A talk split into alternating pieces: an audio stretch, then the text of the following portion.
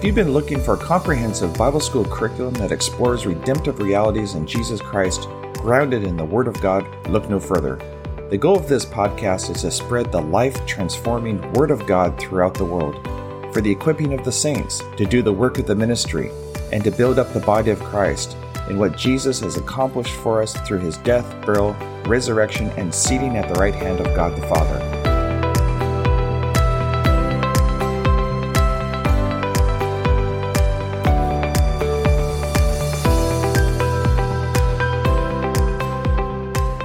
There's such an untapped potential for Christians to enter into their glorious inheritance in Jesus Christ. Together, we will discover what Jesus has done for us by providing such a great salvation and how to appropriate the promises of God in our lives. Jesus said in John chapter 8 verse 31, "If you hold to my teaching, you are really my disciples, and then you will know the truth, and the truth will set you free." Each podcast season will cover one of the books that I have compiled over the years.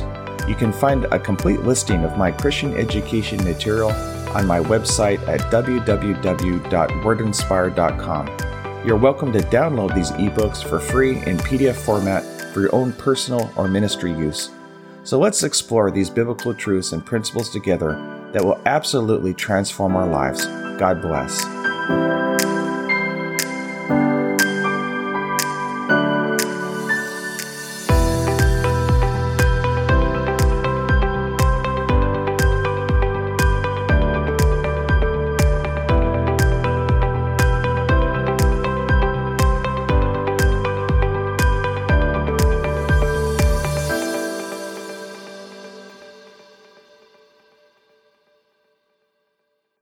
Welcome to the Gospel series, The Discourses of Jesus, an eye for an eye, referenced in Matthew chapter 5 verse 38 to 42, Luke chapter 6 verse 27 to 31.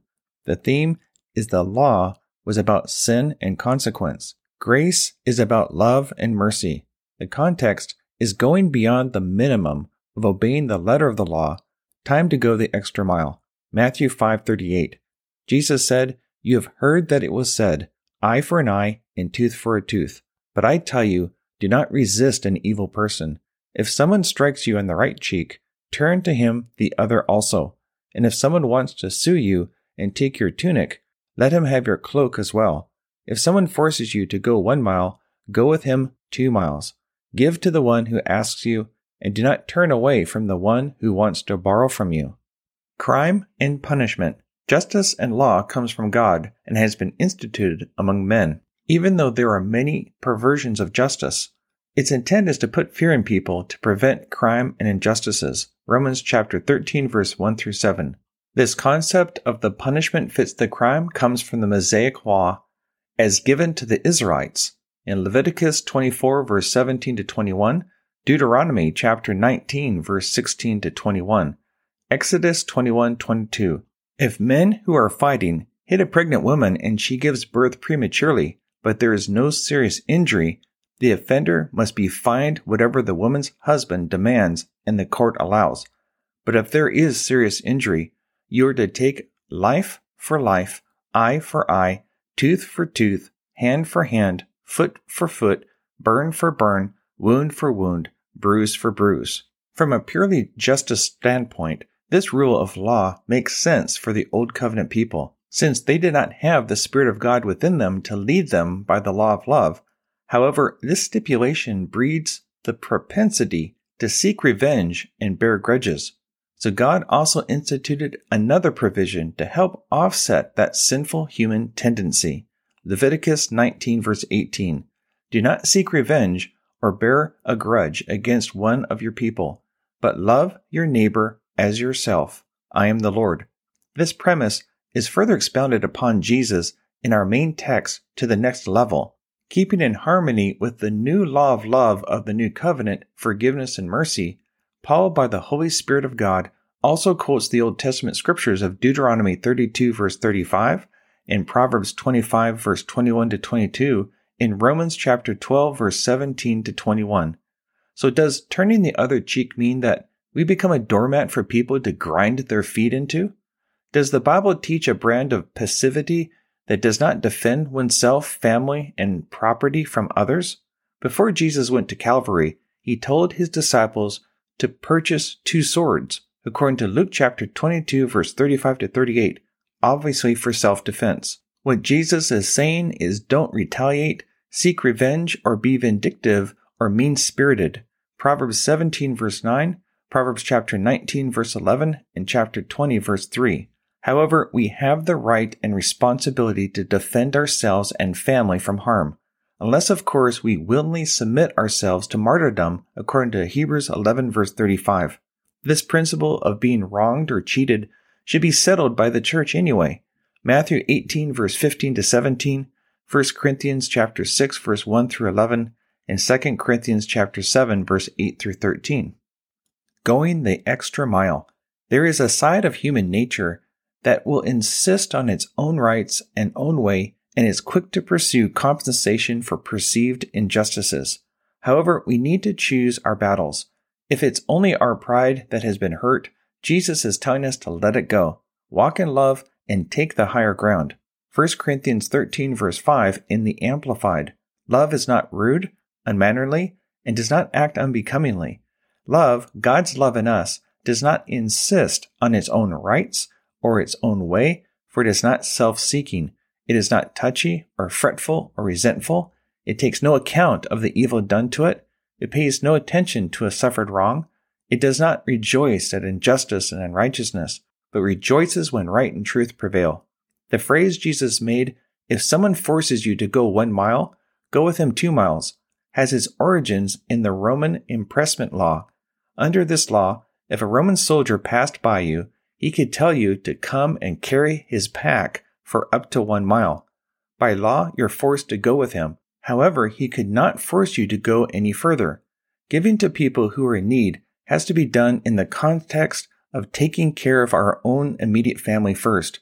One should also be led by the Holy Spirit, Romans 8:14. For giving should further God's purpose in folks' lives and not enable bad habits or mismanagement and or misuse.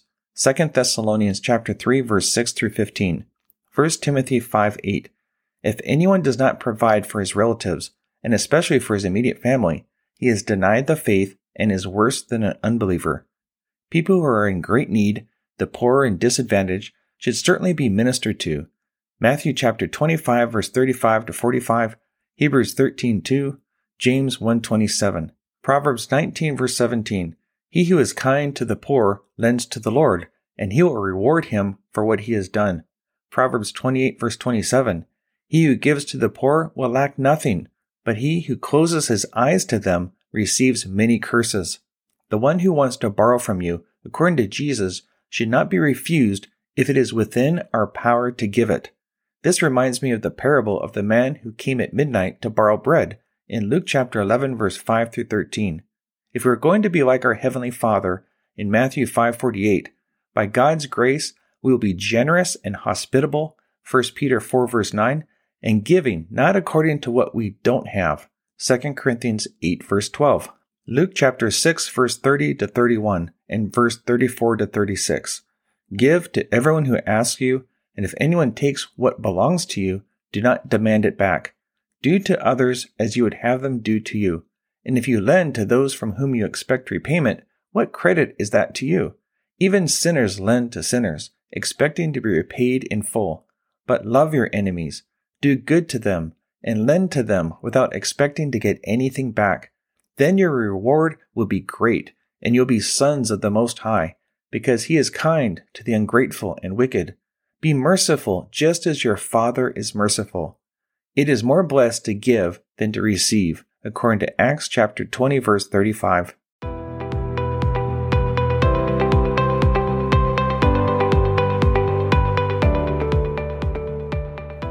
I highly encourage you to continue listening to the Word of Life Study Series podcast and encourage your friends to tune in as well. The scriptures encourage us in Acts chapter 17 verse 11 to receive the message with great eagerness and to examine the scriptures every day in order to confirm the truth that you're hearing. God's Word is our final authority for all matters that pertain to life and godliness. I'd like to close this episode by praying over you according to Ephesians chapter 1 verse 17. I keep asking that the God of our Lord Jesus Christ, the glorious Father, may give you the spirit of wisdom and revelation so that you may know him better. I pray also that the eyes of your heart may be enlightened, in order that you may know the hope to which he has called you, the riches of his glorious inheritance in the saints, and his incomparable great power for us who believe. That power is like the working of his mighty strength, which he exerted in Christ when God raised him from the dead and seated him at his own right hand in the heavenly realms, far above all rule, authority, power, and dominion, and every title that can be given, not only in this present age, but also in the one to come. And in chapter 2, verse 6, and God raised us up with Christ and seated us with him in heavenly places in Christ Jesus. Be blessed and see you soon.